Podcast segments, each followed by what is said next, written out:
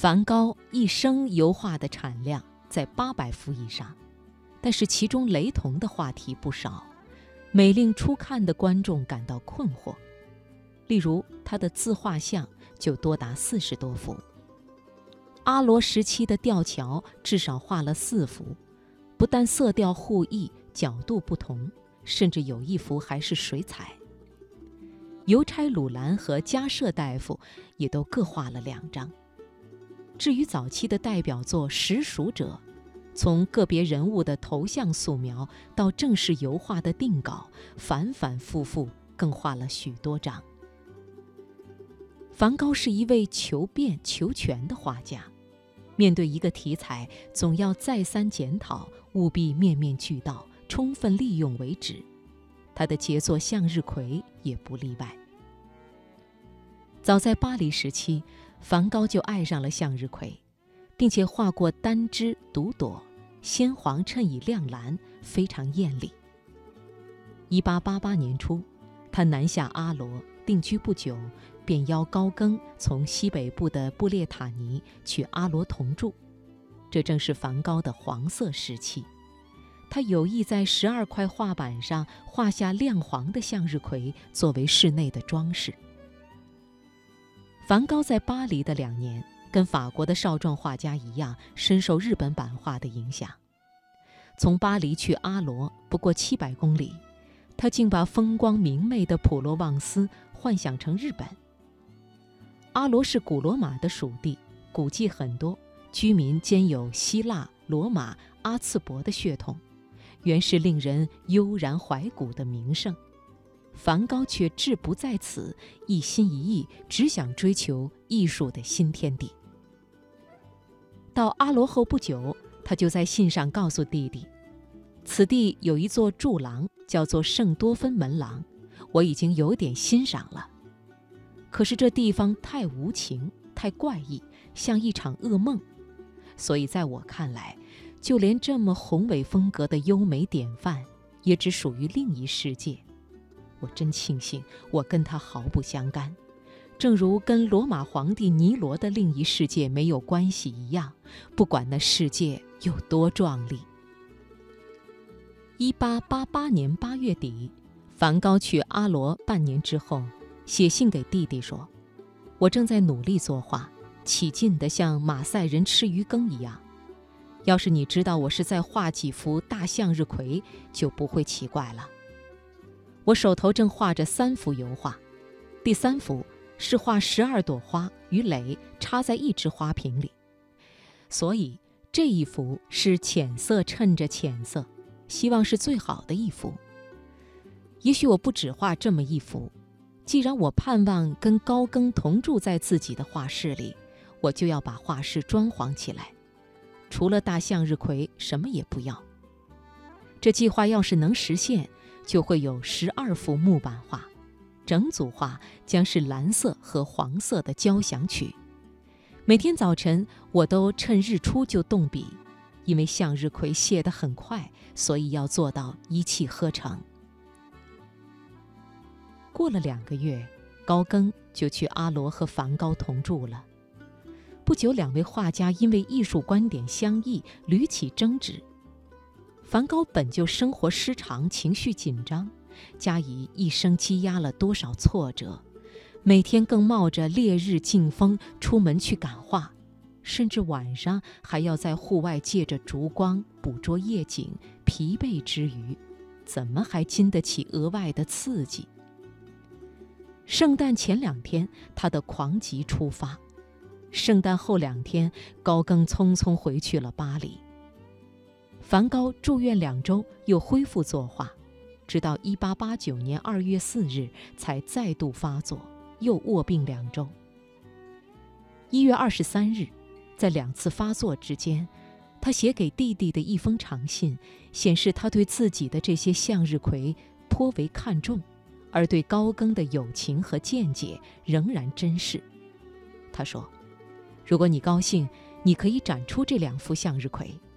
高更会乐于要一幅的，我也很愿意让高更大乐一下。所以这两幅里，他要哪一幅都行，无论是哪一幅，我都可以再画一张。你看得出来，这些画该都抢眼。我倒要劝你自己收藏起来，只跟弟媳妇私下赏玩。这种画的格调会变的，你看得愈久，它就愈显得丰富。何况你也知道，这些画高更非常喜欢。他对我说来说去，有一句是：“那正是这种花。”你知道，芍药属于简宁，蜀葵归于郭斯特。可是向日葵，多少该归我。这足见梵高对自己的向日葵信心颇坚，简直是当仁不让，非他莫属。这些光华照人的向日葵，后世知音之多，可证梵高的预言不谬。在同一封信里，他甚至这么说：“如果我们所藏的蒙提且利那丛花，值得收藏家出五百法郎。”说真的也真值，则我敢对你发誓，我画的向日葵也值得那些苏格兰人或美国人出五百法郎。梵高真是太谦虚了，五百法郎当时只值一百美金。他说这话是在一八八八年，几乎整整一百年后，在一九八七年的三月。其中的一幅向日葵在伦敦拍卖所得，竟是画家当年自估的三十九万八千五百倍。要是梵高知道了，会有什么感想呢？要是他知道那幅鸢尾花圃售价竟然高过向日葵，又会怎么说呢？一八九零年二月，布鲁塞尔举办了一个二十人展。主办人透过西奥邀请梵高参展，梵高寄了六张画去，向日葵也在其中，足见他对此画的自信。结果卖掉的一张不是向日葵，而是红葡萄园。非但如此，向日葵在那场画展中还受到屈辱。参展的画家里有一位叫做德格鲁士画家，坚决不肯把自己的画和那盆。不堪的向日葵一同展出，在庆祝画展开幕的酒会上，德格鲁士又骂不在场的梵高，把他说成笨瓜兼骗子。罗特列克在场，气得要跟德格鲁士决斗，众画家好不容易把他们劝开。第二天，德格鲁士就退出了画展。梵高的向日葵在一般画册上只见到四幅。两幅在伦敦，一幅在慕尼黑，一幅在阿姆斯特丹。梵高最早的构想是整组画将是蓝色和黄色的交响曲，但是习见的这四幅里只有一幅是把亮黄的花簇衬在浅蓝的背景上，其余三幅都是以黄衬黄，烘得人脸颊发郁。荷兰原是郁金香的故乡，梵高却不喜欢此画，反而认同法国的向日葵。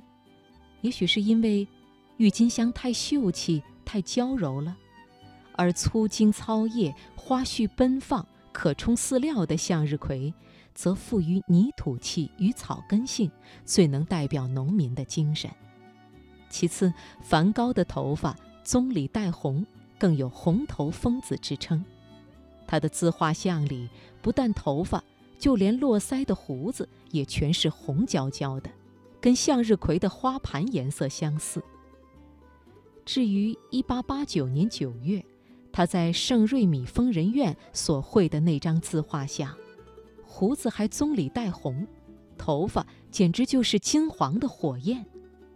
若与他画的向日葵对照，岂不像分批的花絮吗？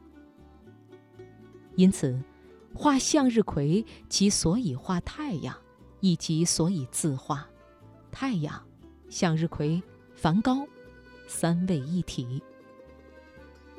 从认识梵高起，我就一直喜欢他画的向日葵，觉得那些挤在一只瓶里的花朵，辐射的金发，丰满的菊面，挺拔的绿茎。衬在一片淡柠檬黄的背景上，强烈的象征了天真而充沛的生命。而那深深浅浅、交交错错织成的黄色暖调，对疲劳而受伤的视神经，真是无比美妙的按摩。每次面对此画，久久不甘一目，我都要贪馋地饱育一番。另一方面，向日葵苦追太阳的壮烈情操，有一种知其不可为而为之的志气，令人联想起中国神话的夸父追日，希腊神话的伊卡瑞斯奔日。所以在我的静坐向日葵一诗里，我说：“你是挣不脱的夸父，飞不起来的伊卡瑞斯。”每天一次的轮回，从鼠到木，牛不屈之颈，昂不垂之头，去追一个高悬的号召。